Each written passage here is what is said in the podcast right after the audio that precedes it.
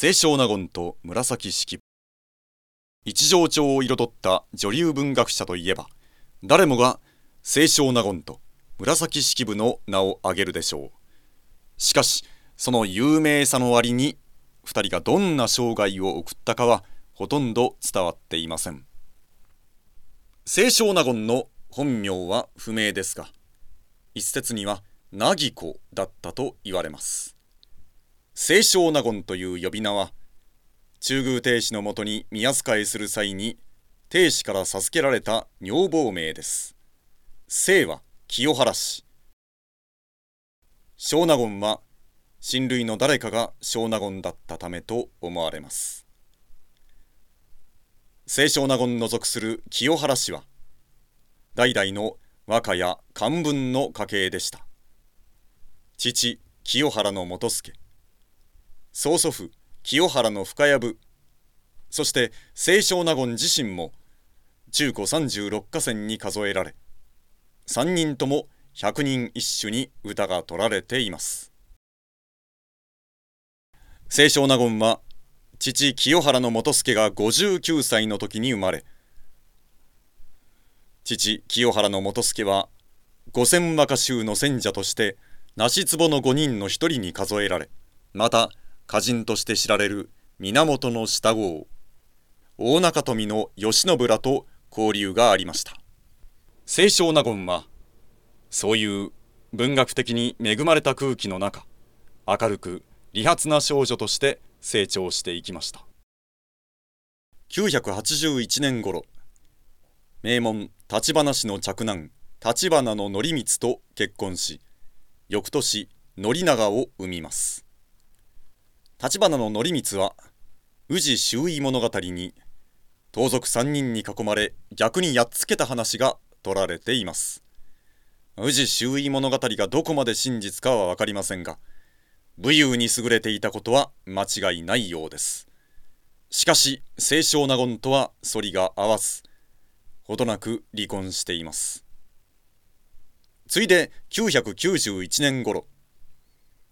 清少納言は父ほど年の離れた摂津の神藤原宗代と再婚し後年女流歌人として知られることになる駒の名部を生みます。993年頃藤原道隆の娘で一条天皇に嫁いでいた中宮帝子のもとに女房として使えます。この時中宮帝子から清少納言の女房名を授けられます。この年中宮帝子18歳。清少納言28歳くらい。清少納言はこの10歳年下の女主人帝子を枕草子の中で絶賛しています。中宮様は素晴らしい美しい優しい気品がある教養がある太陽のように絶賛しています。読んでいる方がこそばゆくなるほどです。また亭主も清少納言のことをとても可愛がりました。少納言や少納言やと。しかし幸福な時代は長く続きませんでした。清少納言が亭主のもとに宮使いを始めた2年後の995年亭主の父藤原道隆が亡くなり代わって道隆の弟道長が台頭します。藤原道長は長女の少子を無理やり一条天皇の中宮とし一人の天皇に二人のお妃がいる一帝二皇の状態となります。また帝子の兄弟これちか高い家らを失脚させ太宰府送りにします。それまで華やかだった帝子のサロンも廃れていきます。権力者藤原道長を恐れて一人去り二人去り。しかしその中にあって清少納言はひたすら一途に亭主に仕え続けました。そんな清少納言に心ない噂が立ちます。敵である藤原道長方に内通していると。清少納言はこの噂によほど心を痛めたのか。宮中を退いて隠棲しています。そしてこの頃に枕草子を書き始めたと見られています。清少納言は藤原道長に個人的な恨みがあるわけではなくむしろ尊敬していました。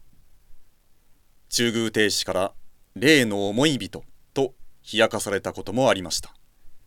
しかし道長方に立って亭主と敵対しているかのように見られるのは清少納言としては心外なことでした。その後亭主からの呼びかけに応えて清少納言は再び宮中に上がりますが藤原道長からの圧力は日に日に増していきました。ついに亭主は出家して尼になり心身ともに疲れ果て一千年に24歳の若さで没しました。枕草子は中宮亭主の没落や死については一切語りません。ただ亭主のサロンが華やかに輝いていた時代のことだけを楽しく美しく華やかに描いています。なので枕草子を数章でも読んでみるとあなんて楽しいんだ。なんてきらびやかなんだ。方がほころぶと思いますがその楽しい宴はわずか数年の出来事で。その先には暗黒の巷が待ち受けていたことを考えるとなおさら「枕草子」という作品が感慨深く思えます。おそらく清少納言は亭主の一番輝いていた時代そして自分にとっても一番楽しかった黄金時代だけを切り取って後世に伝えようとしたのではないでしょうか。晩年の清少納言について詳しいことは伝わっていません。一方紫式部は生没年未生本名未生平安時代中期一条天皇の時代に活躍した女流文学者です。源氏物語の作者として知られます。歌集紫式部集。日記紫式部日記があります。父は学者であり歌人である藤原の為時。母は藤原の為信の娘。生前の女房名は藤原から東式部であり紫式部は死後の呼び名と見られています。紫は源氏物語のヒロイン紫の上から。式部は父の役職名式部の城に由来します。幼くして母と姉を失い弟もしくは兄の信則と共に父のもとで育てられます。ある時弟の信則が父為時について漢文の勉強をしていました。横では姉の式部が聞くともなく聞いていました。さあ繰り返すのだ。力は山を抜き木は世を覆う。力はいやえ？あのえっとなんじゃお前は。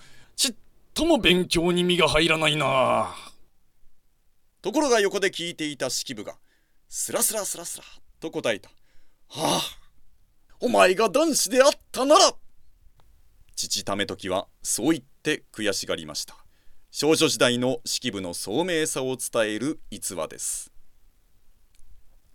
996年。越前の神となった父に従って北陸に下り翌々年帰郷。父の同僚の山城の神藤原信孝と結婚し翌年一女藤原の片い子剣士を生みます。百人一首にも歌を取られている後の第二の三味です。しかし結婚生活は長く続かず2年後の1001年夫信孝は亡くなります。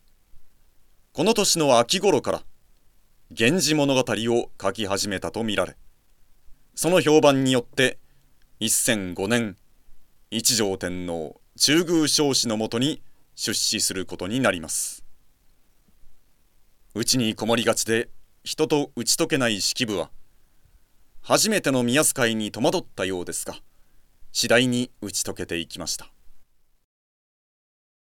ある時一条天皇が式部が日本書紀を読んでいるということを知り「ああ女だ寺に関心なことじゃ」その話が宮中に広まってしまい式部は周りの女房たちから「日本儀の局様よ。ほらほら日本儀の局様が通るわ!」噂になってしまいました。しかし式部自身はそのようにもてはやされることを嫌いなるべく目立たないようにと思っていたようです。この辺り自分の文才をはつらつと表に出した清少納言とは対照的です。